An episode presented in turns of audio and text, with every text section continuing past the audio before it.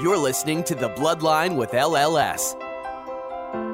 We'll be joined by experts who will help us understand current issues and resources available to those diagnosed with blood cancer. Holidays and you know those things are, are mean so much more now than they did prior to cancer entering our lives.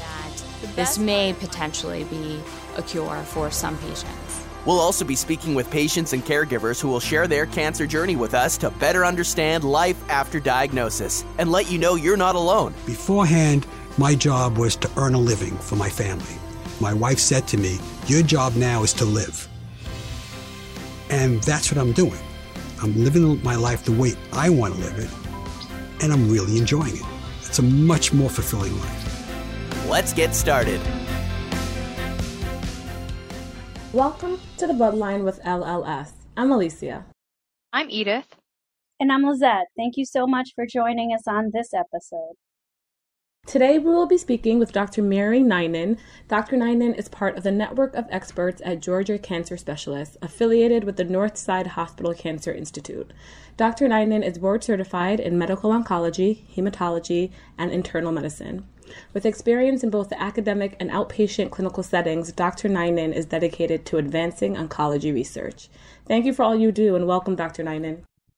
Thank you for having me. Of course. Now, before we jump into today's topic, which is DLBCL, diffuse large B cell lymphoma, we like to get to know our speakers a little bit more. So, what brought you to the field of medicine, specifically hematology and oncology? My father was a physician, so as a child, I was truly fascinated by what he was doing. So early on, I had decided that I wanted to do medicine. And unfortunately, I lost my father in my childhood. And again, so I felt that I needed to continue it as a legacy, and I pursued medicine as my career.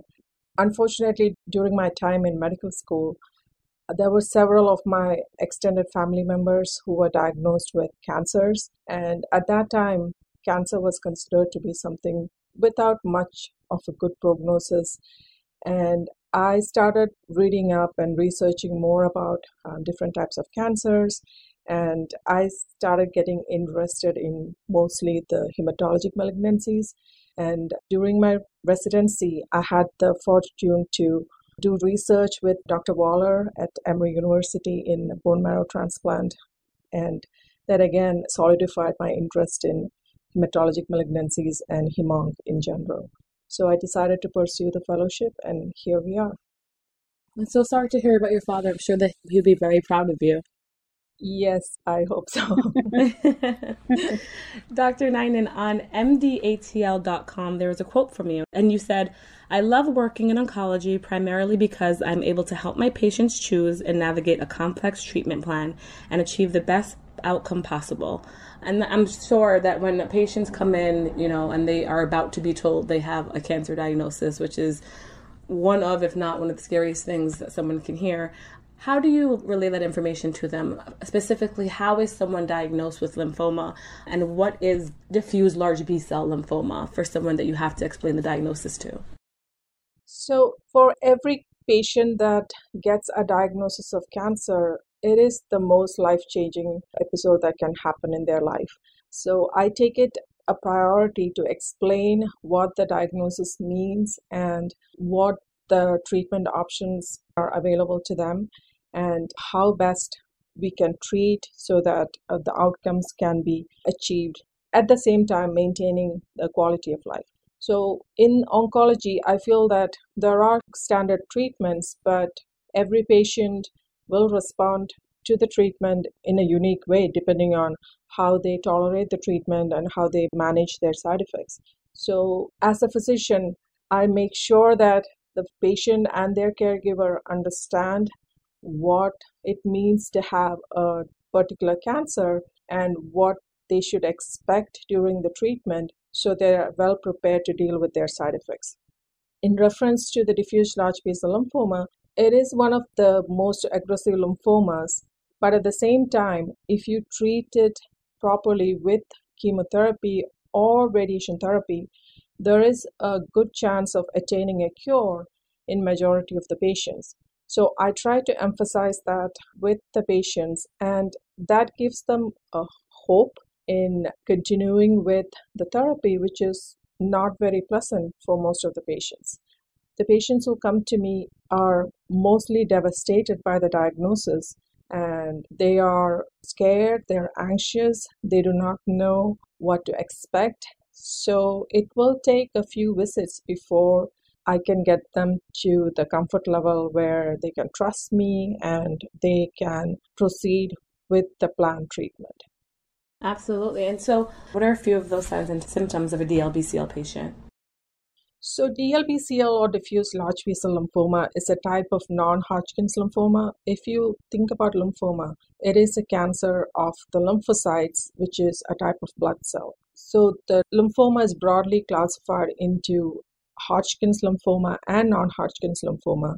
And diffuse large B cell lymphoma is one of the commonest form of non Hodgkin's lymphoma.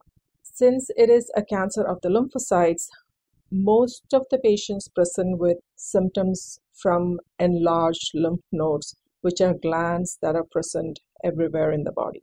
Some of the patients may have lymphoma involvement involving other organs like liver or spleen or bone marrow or even the bones.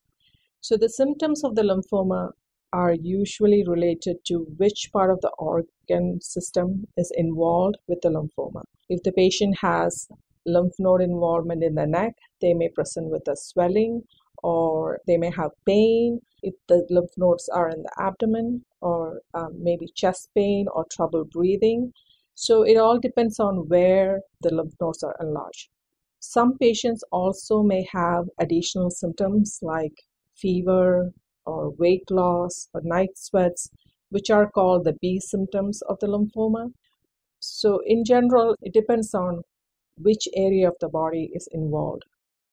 And how really is diffuse large B cell actually diagnosed? There's so many types of non Hodgkin lymphoma, and I know it's so important to be diagnosed with the right specific type of non Hodgkin lymphoma that you have. Yes, you're right. There are close to 70 different subtypes of non Hodgkin's lymphoma. And as a doctor who treats lymphoma, the priority when I see a patient with a diagnosis of lymphoma is to confirm that we know exactly which subtype of lymphoma we are dealing with. There are indolent lymphomas as well as aggressive lymphomas, and determining whether the subtype falls into the indolent category or the aggressive category determines what type of treatment the patient decides. Here at the Leukemia and Lymphoma Society, we have an information resource center where information specialists speak to patients and caregivers about their diagnosis and treatments. And a lot of times when we get calls, we do get patients saying, you know, I have lymphoma. And a lot of times they don't know what type of lymphoma they have. And I think one thing that we've always tried to tell people is to try to really find out what type because the type really is what's dictating the treatment and the actual goal of treatment because isn't the goal of treatment for these aggressive lymphomas so much more different than the treatment goal for the indolent or the slow growing lymphomas? Yes, you are right. In fact, for many of the patients that I see I refer them to Leukemia Lymphoma Society and your website for more information and for support groups so that patients can gather information rather than just Googling it and getting it from some um, random websites. The indolent lymphomas and aggressive lymphomas have a different way of treatment and different goal of treatment, really, right? different goal of treatment in the sense that in indolent lymphoma, most of the time, we do not have to treat the patient unless the patient is not symptomatic.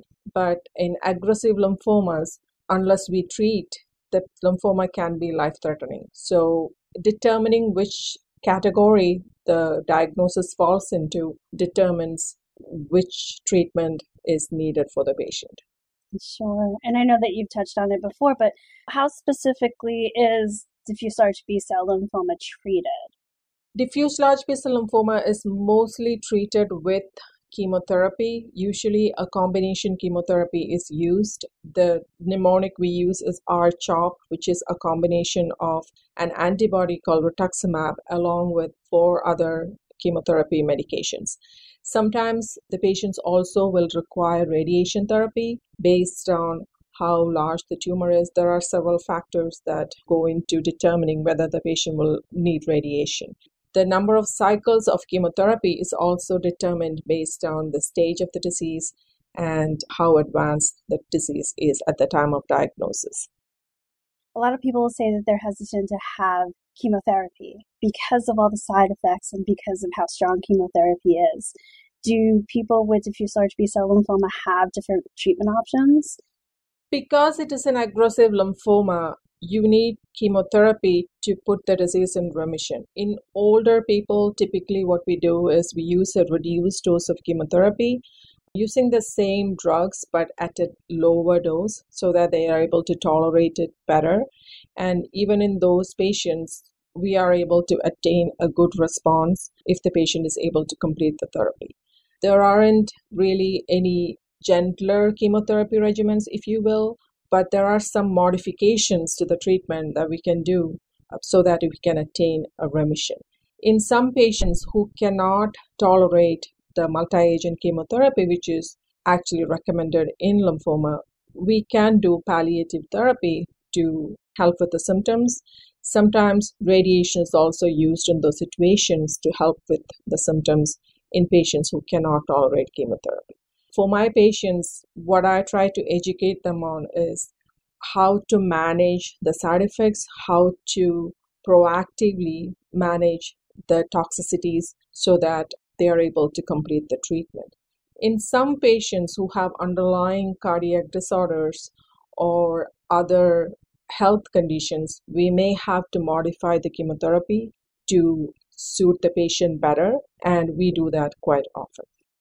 And I know that patients and caregivers have been asking us all the time about CAR T cell therapy, which is a newer type of therapy. And I think there's a few CAR Ts that are actually approved at this point for diffuse large B cell lymphoma. Yes, you're right. That was one of the most exciting development in the treatment of diffuse large B cell lymphoma in the recent years. CAR T therapy stands for chimeric antigen receptor T cell therapy, and it has changed the way we treat relapsed diffuse large B cell lymphoma. And until we had this treatment, the options for relapsed lymphoma was truly limited.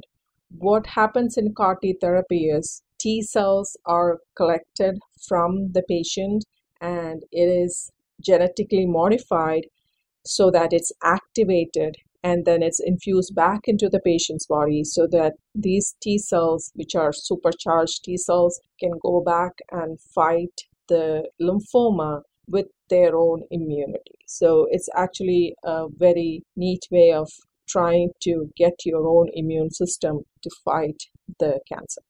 Definitely. I think a lot of people are very excited about, you know, new treatment options, especially for people who are relapsed and refractory from diffuse large B cell lymphoma.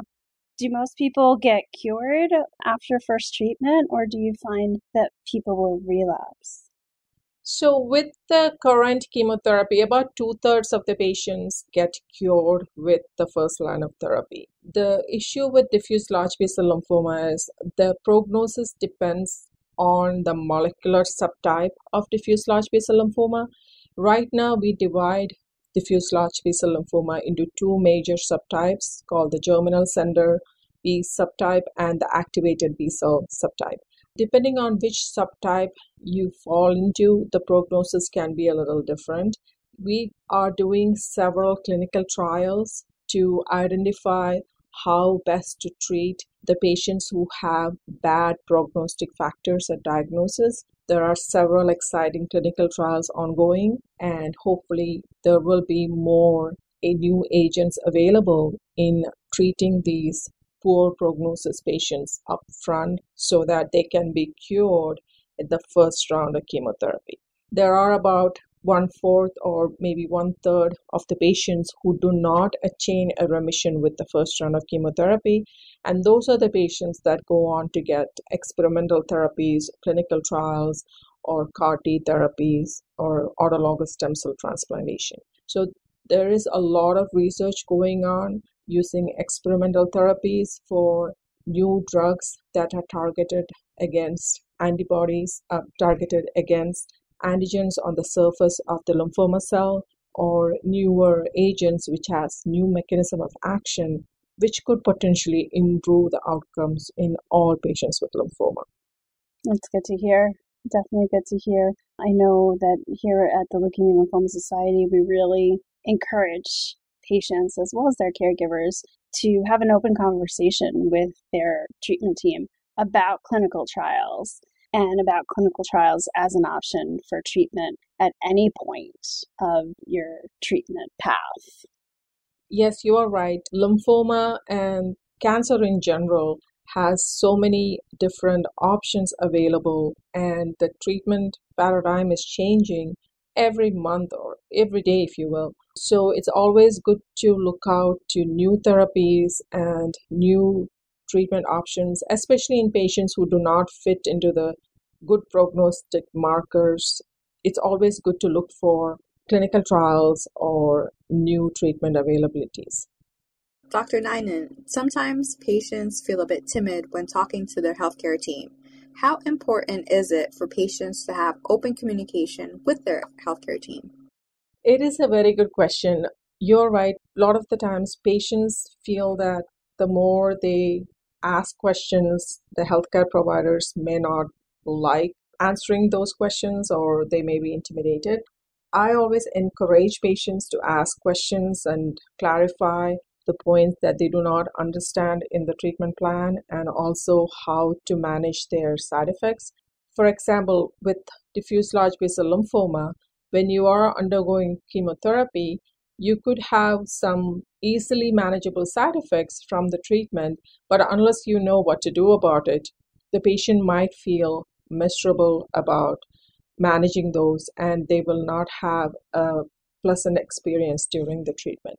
Chemotherapy is never an easy experience to begin with, and if you add toxicities on top of that, it will only make the treatment more difficult. It is also important for the patient to have a good understanding of the treatment options that are available at other centers if they would like to get a second opinion regarding their treatment plan, and that will make them be comfortable with their treatment plan, knowing that they have received the best care possible. What are common questions you hear from patients and their families when told they have DLBCL? One of the commonest questions I hear is about the staging of the lymphoma. Even though lymphoma is staged from stage 1 to 4, it doesn't really mean the same as in a breast cancer staging or a colon cancer staging. So when I tell them you have stage 3 or stage 4 lymphoma, it doesn't necessarily mean that we are talking about a stage 4 cancer which is not treatable or curable. That is a point that I try to reinforce at the beginning of therapy on what the staging means and how it will impact treatment. In the treatment of lymphoma, staging actually represents which areas of the body are involved with the lymphoma.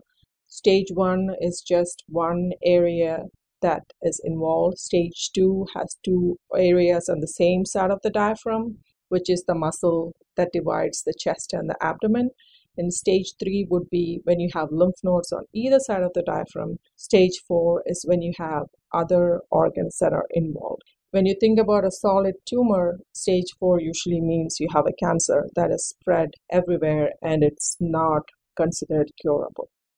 Yeah, it's so scary when patients and caregivers they don't have the whole full picture like you're saying and they're contacting us and they're asking us, you know, about their disease and they're saying my loved one has stage 4 lymphoma. And then just you know, really going into what does that mean. I think that's really important and a really important point that doctors and patients and their families should really have a discussion about because it's really scary when you hear that it's stage four, when you're really saying where exactly the lymphoma is located. Yes, exactly. So that needs a lot of explanation, and I usually show them pictures and try to explain what it means. Another common question I hear is what are the long term side effects of the treatment? The chemotherapy has some long term effects that could potentially affect your heart, your nerves, and rarely can lead to some secondary malignancies. Those are very anxiety generating discussions that you have when you are trying to cure one cancer. You are trying to tell them you could have some long term complications. So trying to balance the risks and the benefits of treating uh, versus not treating is a good discussion to have upfront. Definitely. Absolutely. Doctor, is there anything that you think we have not mentioned regarding DLBCL that you think patients and caregivers and loved ones would find beneficial to hear? I think the biggest message I have for the patients is that they have to make sure they have the right diagnosis. As we discussed earlier, we need to know what type of lymphoma we are dealing with. And even if it is diffuse large B cell lymphoma, is it a more aggressive subtype where you need to look at treatments that are outside of standard of care and you need to have a very open discussion with your treating physicians so that they can understand what to expect during the treatment and what your prognosis will be. There are several new medications that are being tested in clinical trials, so there are options available for the patients, and then having that knowledge will make them more comfortable. And always ask for resources that the patients and caregivers can turn to because there are so many social issues, economic issues, and other issues that societies like Leukemia Lymphoma Society, American Cancer Society can help the patients with. So I think being educated in the diagnosis and the treatment options goes a long way in proper management of the disease. Sure. Anything that really can contribute to their treatment journey that's also open for conversation with the treatment team, correct, doctor? Yes, that is absolutely right. Most of the time, we forget to focus on the financial toxicity or financial concerns or social concerns, caregiver concerns that can come along with treating the cancer. So it is treating the whole person as a whole rather than focusing on the lymphoma. So those are all the conversations you will have to have with the care team. I always tell my patients no question is considered a bad question. If you don't ask about this, I would never know how we can help. Absolutely. And it's so great to hear a doctor say that because a lot of times people might think if they were to get that information or that suggestion from maybe a friend or a family member, they might think, okay, but you don't exactly know what the atmosphere is like in the doctor's office. But I think it's so great to hear you as a physician say it because it opens the conversation up and allows patients and their families to know that there are two experts in that room the person like yourself who can give them the best treatment option, and also the expert of themselves. They know exactly how they're feeling. So, bringing all of that to the conversation to really afford for the best treatment option for them. Yes, I agree. I, in my experience, having multidisciplinary conversation regarding all aspects of their life and their treatment goes a long way in making sure that the patient is comfortable and getting the right treatment. Everyone can give the same chemotherapy, but it goes a long way if you can support the patient along the way. Absolutely. We couldn't agree more. Dr. Ninan, thank you so much for being part of today's episode and discussing DLBCL with us. And thank you for all that you do for patients and caregivers during such a, like you said before, life changing moment of their lives. Thank you for giving me this opportunity for having this conversation with the patients and caregivers. Absolutely. And for those who would like more information about DLBCL or lymphoma overall, you can contact our information specialist Monday through Friday, 9 a.m. to 9 p.m. Eastern Time by calling 1 800 955 4572, and they can provide support and educational information. Thanks for listening.